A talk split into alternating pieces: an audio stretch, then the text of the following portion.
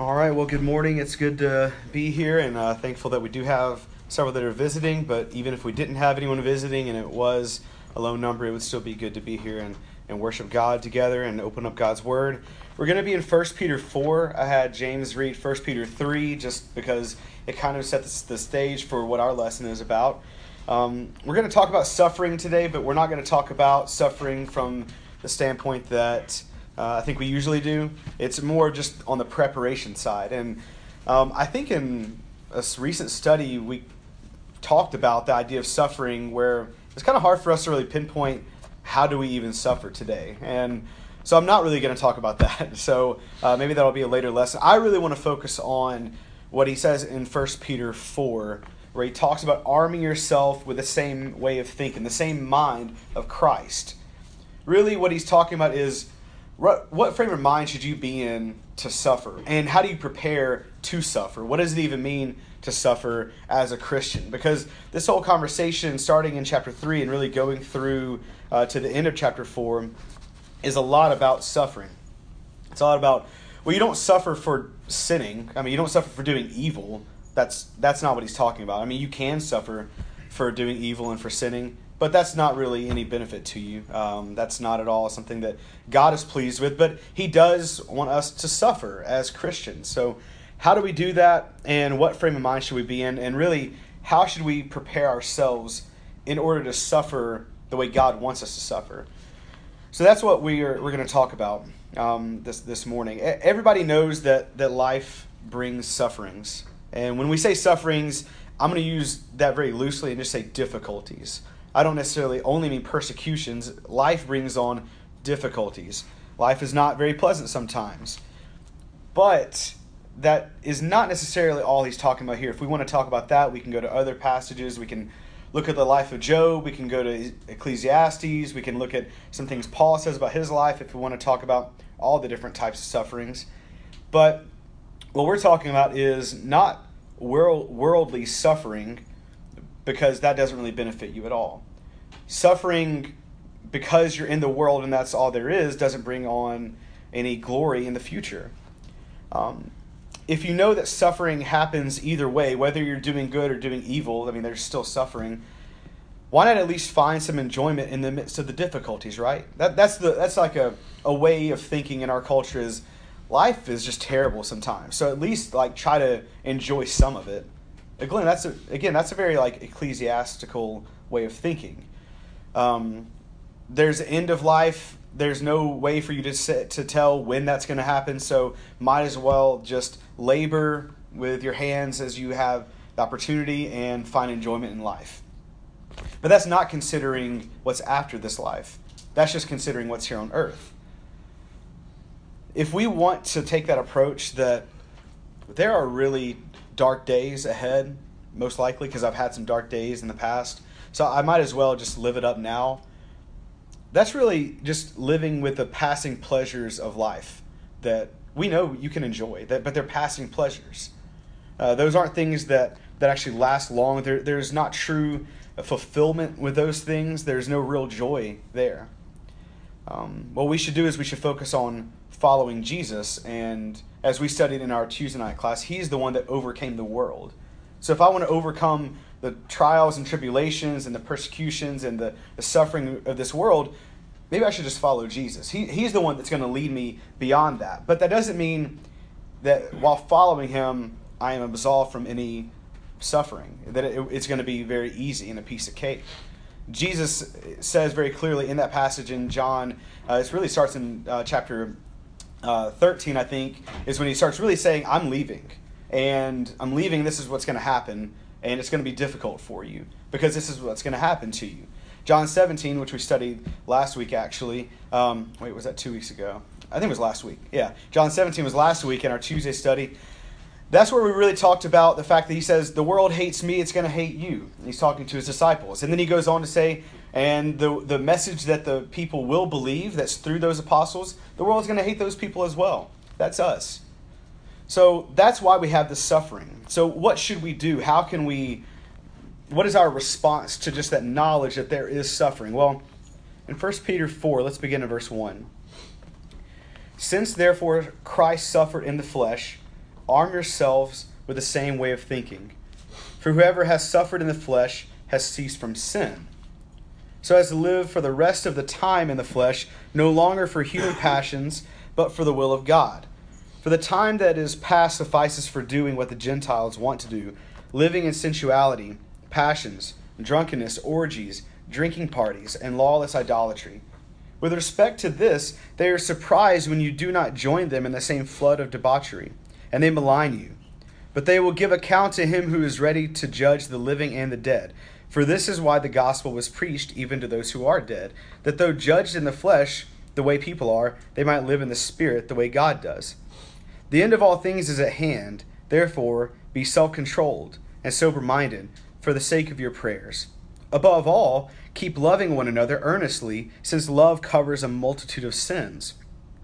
Show hospitality to one another without grumbling.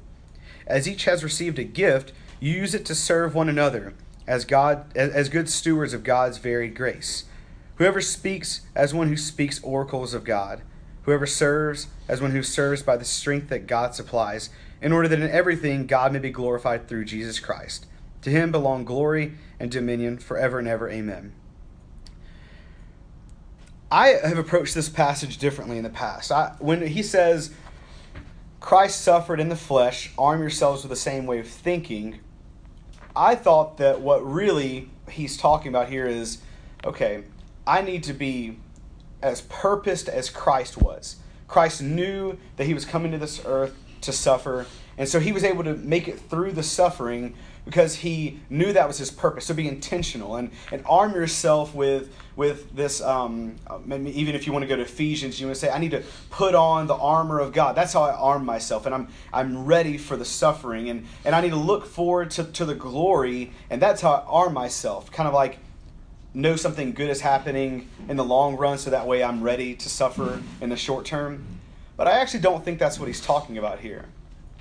I think what he's saying here is that you need to arm yourself with the mind of Christ in that you stop sinning.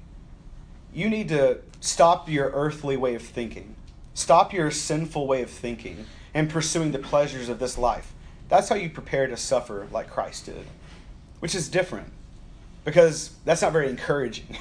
I, I, think it's encouraging to say, stand your ground, be ready. You know, kind of like a pump up speech for a, uh, some sort of team, like a football team. You know, be like, get ready, men. You know, because it's going to be difficult. Get in the trenches and really, or even for war, whatever it might be. You know, really like rallying speech and thought to say it's worth it. And you know what? We're going to make it through this difficult time and, and we're going to win. And you know what? Even if I fall, it's going to be okay because it was worth the, the suffering.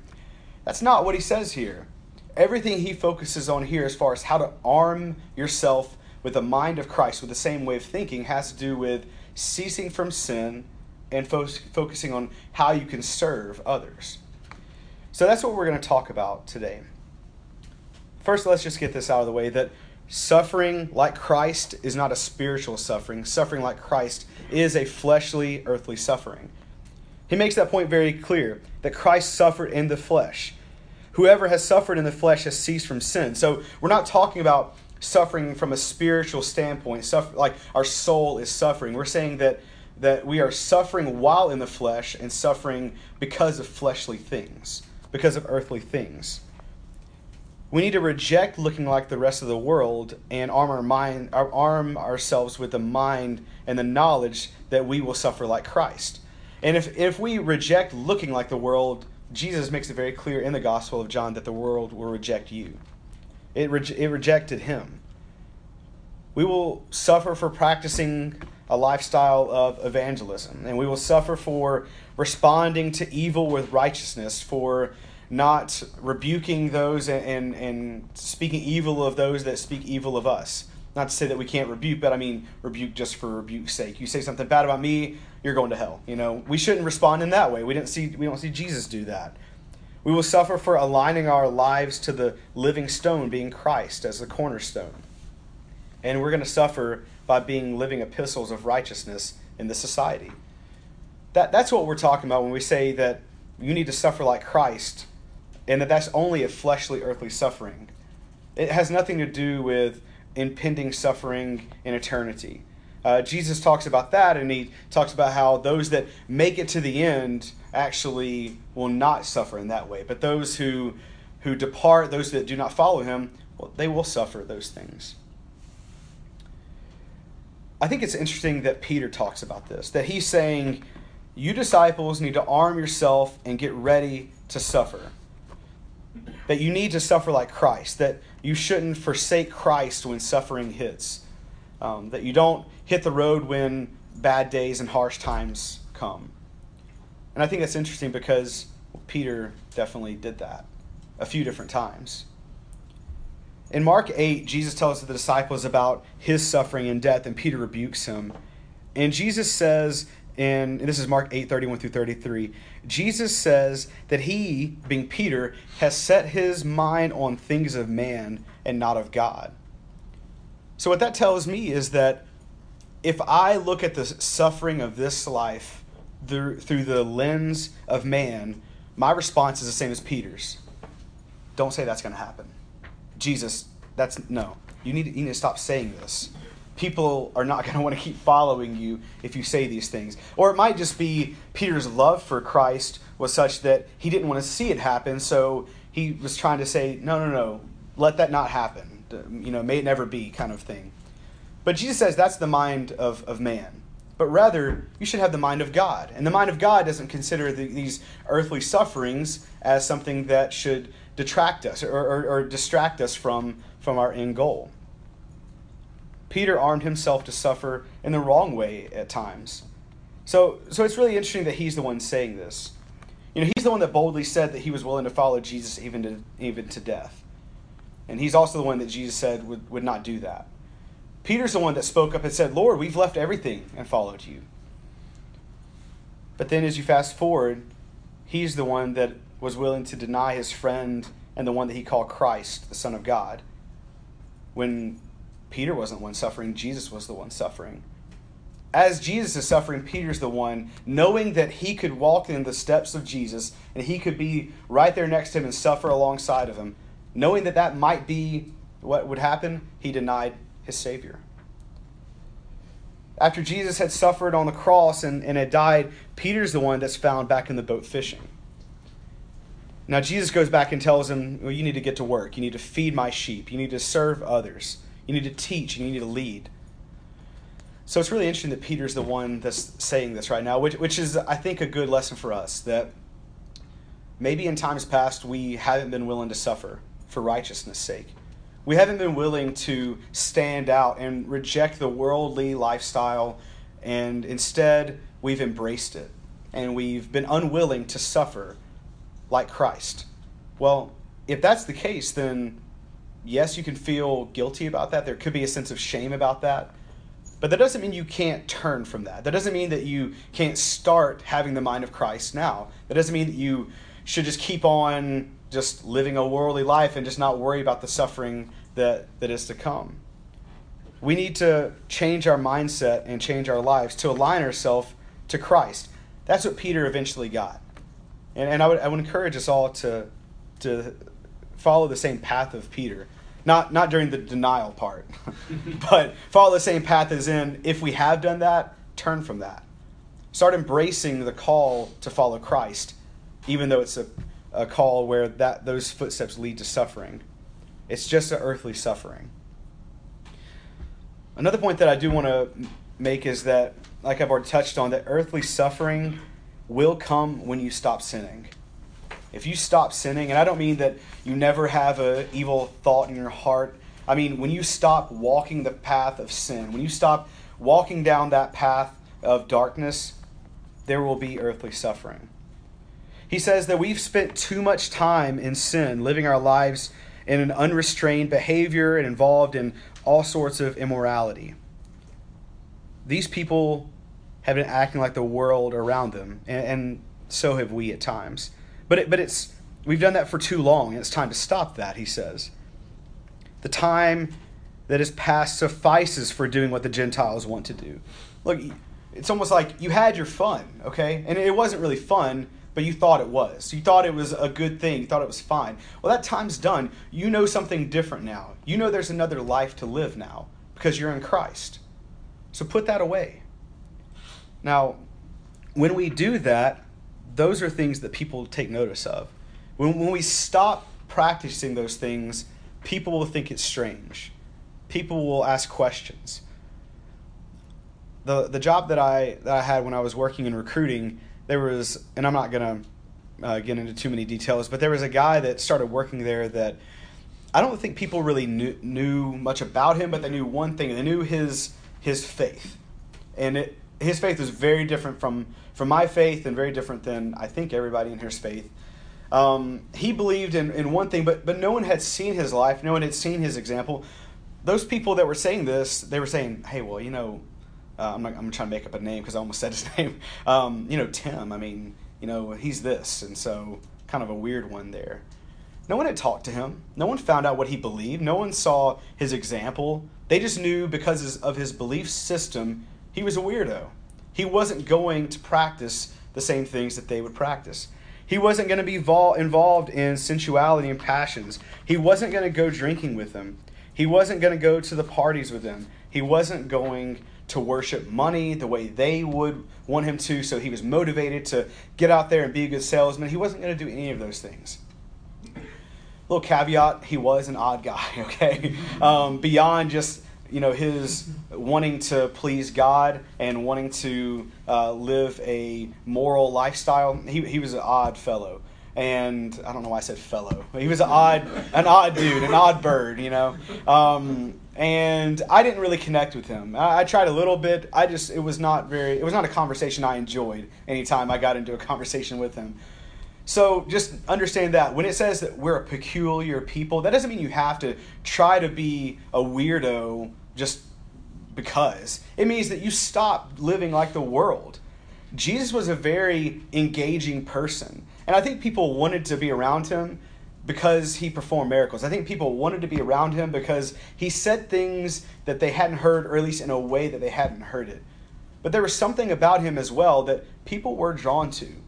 And I don't know what that was. I, I, I don't know at all what it was. And then I think of someone like John the Baptist, right? People were drawn to him and he did look like a weirdo. He did stand out, but that was fine. So, but but just because we see some people that really stand out because their personality and the way they carry themselves is just kind of not appealing, don't think that's what Christ and God are calling you to. They're calling you to stand out because you don't look like the world.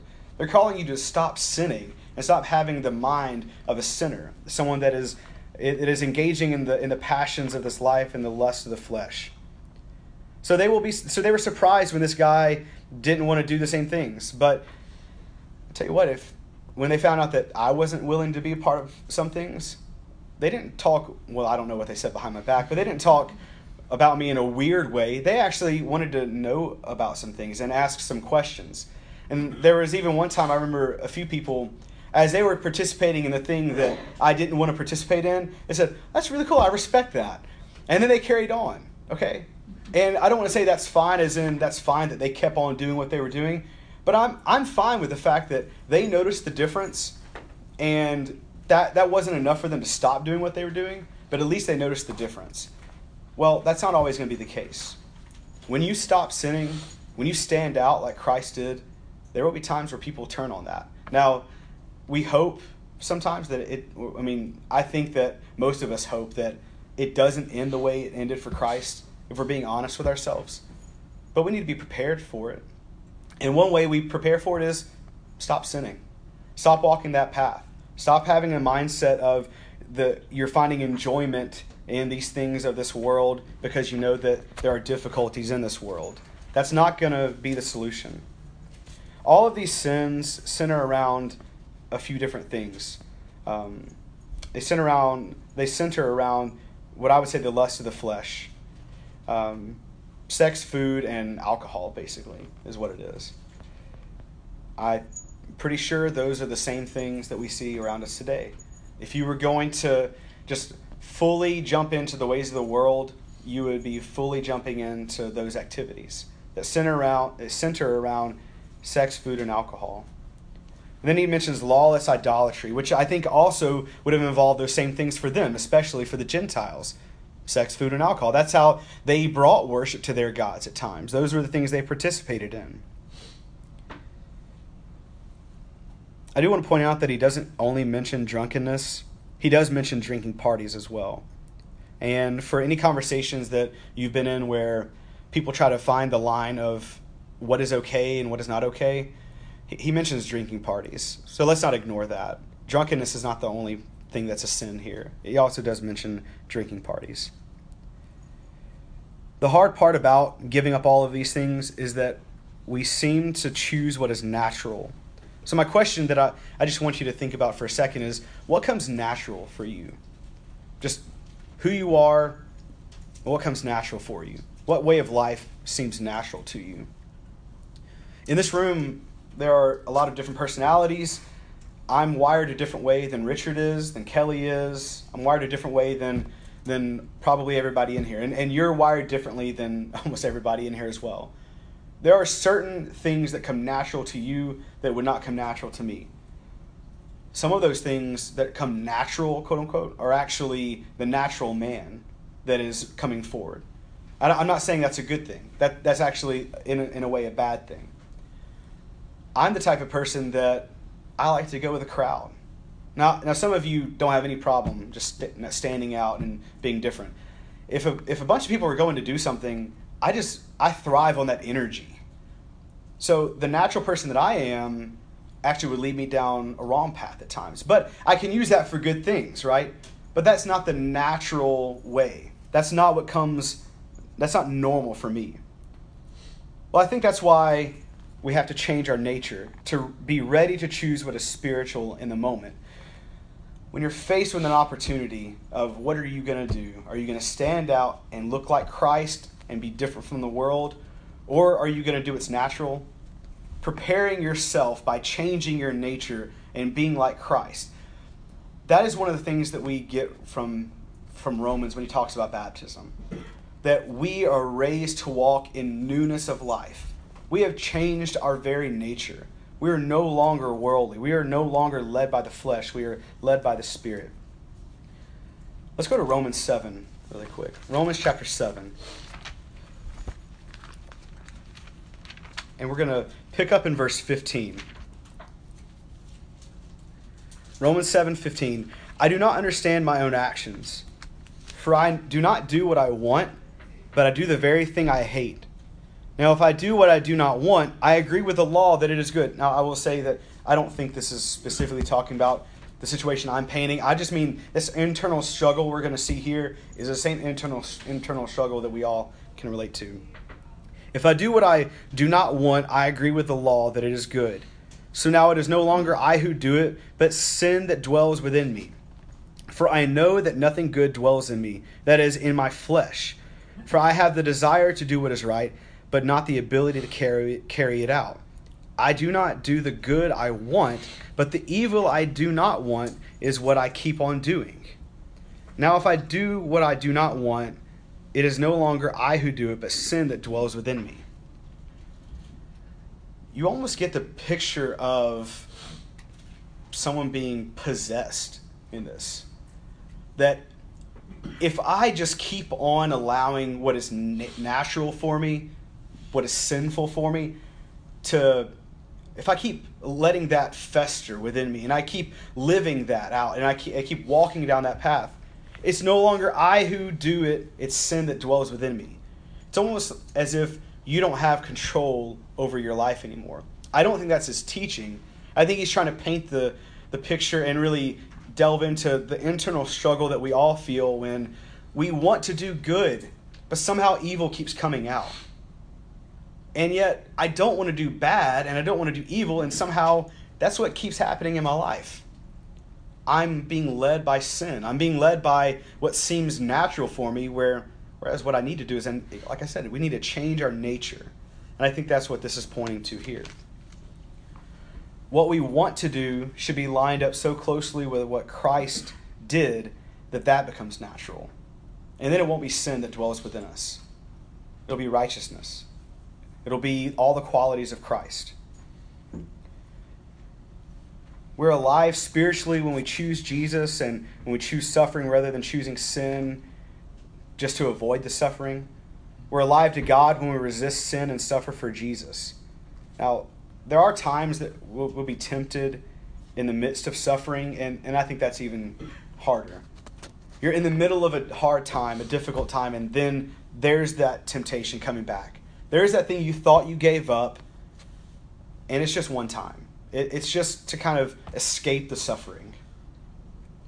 Well, that's that sin that dwells within you that you don't want to do, but you wind up doing. And it'll hit when it's the worst time for you. In those moments, it's an opportunity for us to get closer to God. It's when it's most difficult. It's, a, it's an opportunity for us to resist the devil and see him flee from us and draw closer to God. But it's hard and, it, and it's kind of scary at times. When we feel that, what we're really feeling is we're feeling the tug of the spiritual side of ourselves winning over, and that can be scary. Because what we're doing at that point is we're giving up on our own will, and we're seeking the Lord's will fully. But in those moments when we want to do that, I would say that we see a lot of people in the Bible that, that fell back in those moments. And they, we see them immediately, not immediately, but we see so, several of them when they gave in to sin, even when it was a difficult time for them, they regretted that. And there was weeping and there was sorrow. And that's something that we should feel as well.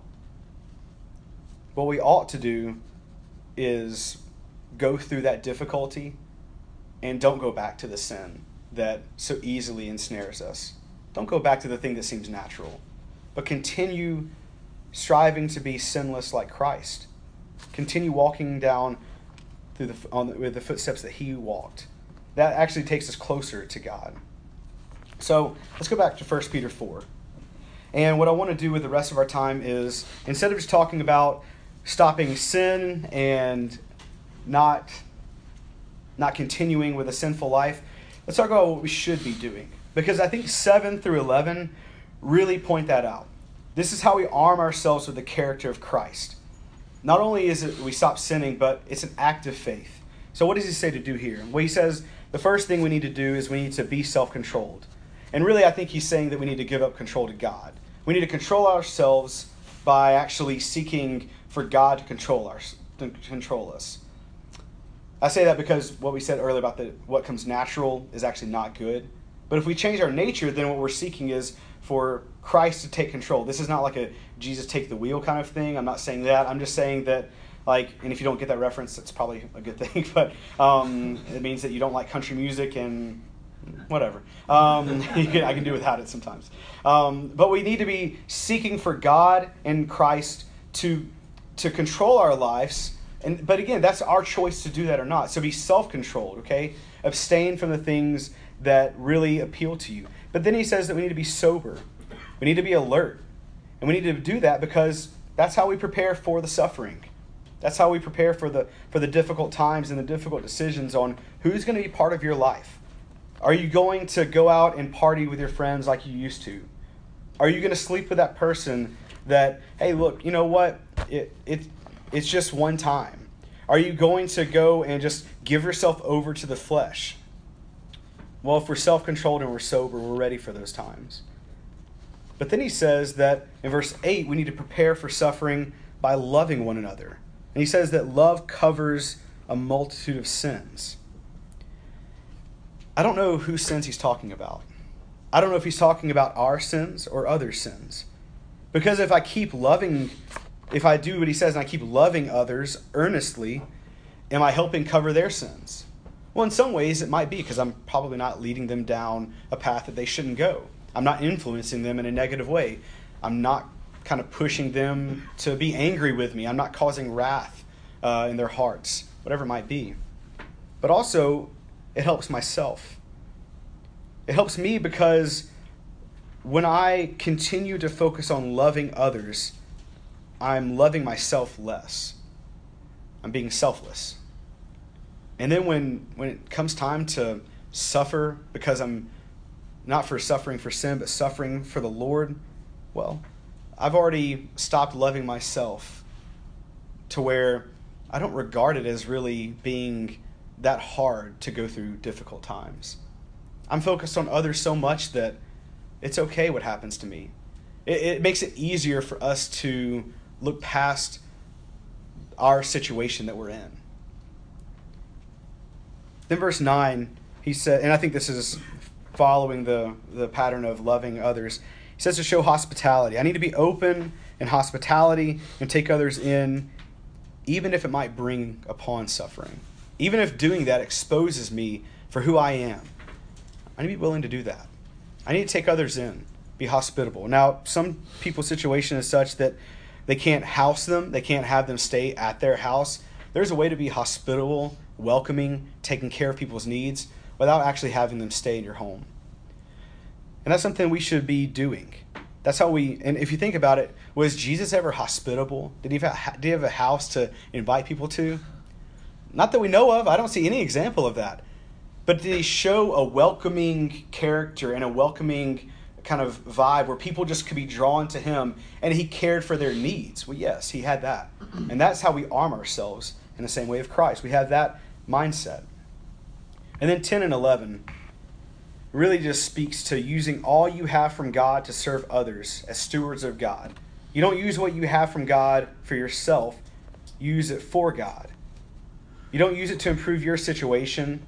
You don't use it so that you keep from suffering or make life a little bit easier for you. You, you use it for the Lord.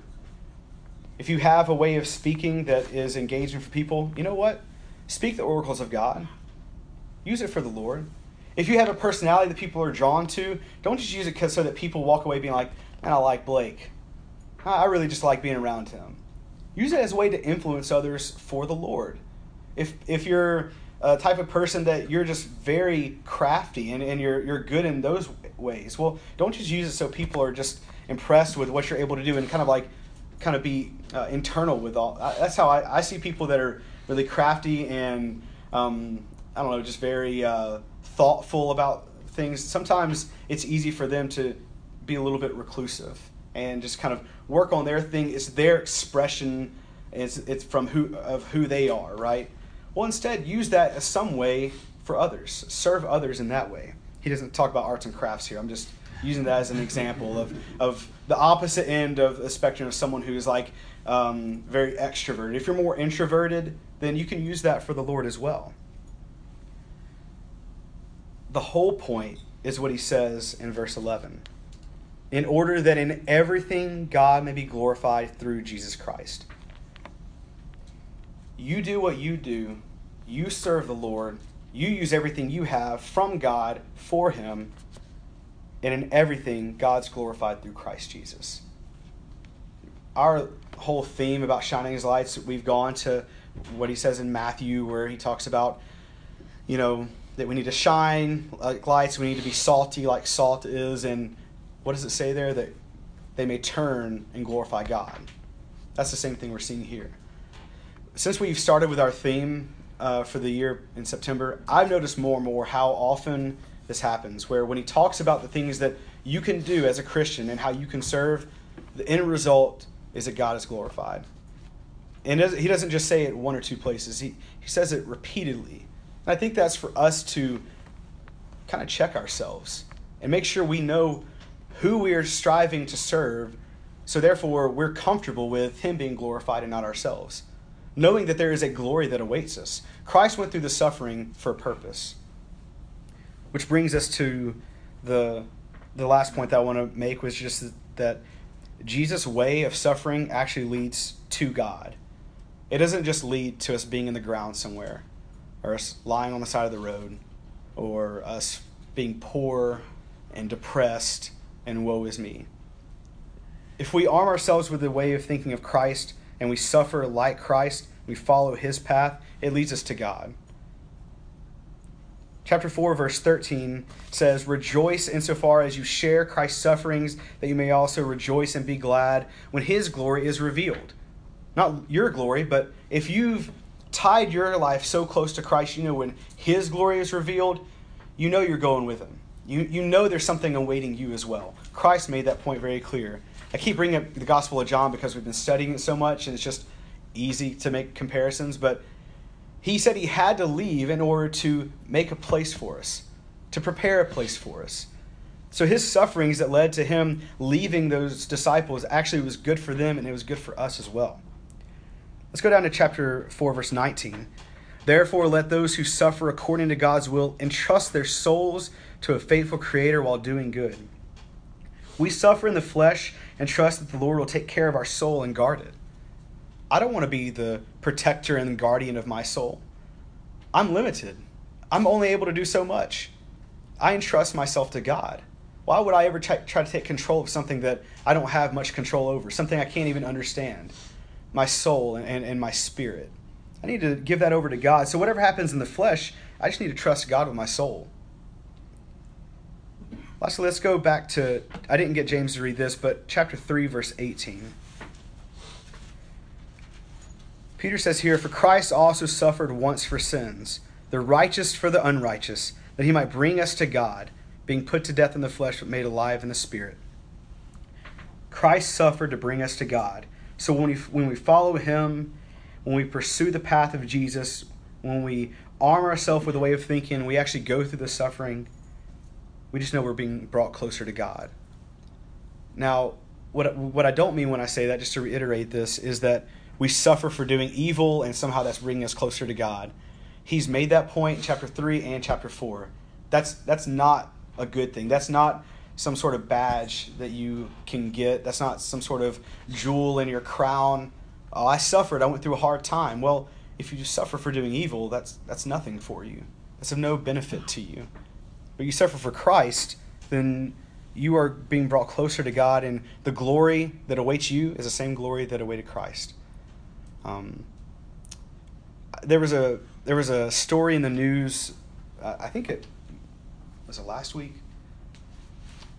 a week or two ago, where there was um, a guy who was a, a missionary that went out and he tried to he didn't get a I don't even know if he got a chance to say a word, but he tried to evangelize to a group that was an indigenous tribe in the Indian Ocean.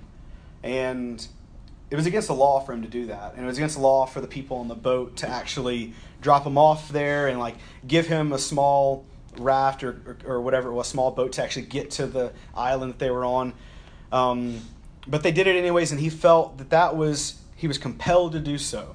And he wrote a, this is my understanding. Um, I don't know if everything you read on the internet is true, but I, I trust it more and more for some reason. Um, what, what he said in a, in a letter, I think, was that he just felt like that's what God wanted him to do. But he but he really did not think that he, they were going to kill him because this he just wanted to teach them so much. He for I think the past few years he had been preparing for this type of thing. He went to some like boot camp in Kansas where they like put him through the wringer on like what happens when people get aggressive with you. How should you how do you communicate with people where you don't speak the same language? I don't even know what they speak there if it's just some sort of like uh, clicking kind of thing, or I don't know what it was, but there was no way for him to communicate with these people. There was no way for them to relate um, in, in any way, really. He couldn't just drop off Bibles and hope that they read it. I mean, that wasn't going to happen. So, so he went through all of this process, and then so he goes, and what do you know? They they killed him. Uh, they saw him coming. They threw arrows at him, and I don't I don't even know if he made it to the beach before he died. I I feel bad for him and for his family, but that's not what this is talking about. This isn't saying go intentionally put yourself in a situation where death is right there and that's how you su- how, that's how you suffer with the same way of thinking of Christ. I'm not saying that he wasn't having the mind of Christ either. I'm just saying that's not what he says here. That's not what Peter points out. What, what Peter points out is the way you have the same way of thinking as Christ is you stop sinning, you focus on serving, and then you're ready for the impending suffering. Now, if that means that somehow people come at you with arrows, okay, well, there you go. You're ready for it. If that means that you're a little ostracized from work, okay, well, you're ready for it. If that means that there's a breakdown in your relationship with your family and it makes it there's some tension there, okay, you're ready for it. If that means that you miss out on some things and there's an internal suffering because you're not able to participate in some things that you would really like, that really appeal to you, okay, you're, you're ready for that suffering because you have taken on the mind of Christ. And that's never something that you should be ashamed of. That's not something that you should feel really conflicted about. Is that a good thing or a bad thing to have the mind? Of, it's a good thing. When you put it in practice, that's when there's the conflict. That's when you start wondering if it's worth it. And just know that it is worth it. That you'll know it's worth it when His glory is revealed. But between now and then, that's, that's the state we're in. That's why it's hard for us. So, my encouragement is to not be afraid to put on the mind of Christ, to go through whatever pains this life has to throw at you, and just know that Christ suffered once for sins, the righteous for the unrighteous, that he might bring us to God, being put to death in the flesh but made alive in the spirit. So when you suffer and you go through those difficulties and those pains, you're being, you're being brought closer to God as well.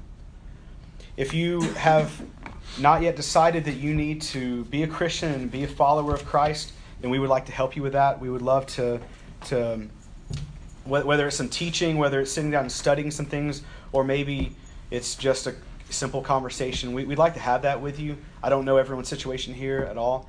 Or if you realize that you have not been arming yourself with the mind of Christ and you want to talk about that more, if you realize that you might not be suffering the way you should as a Christian and you've actually given into the ways of the world, we can talk about those things as well. If you if you do need to respond to uh, to the call of Christ, once you come as we stand and sing or talk with someone after the lesson.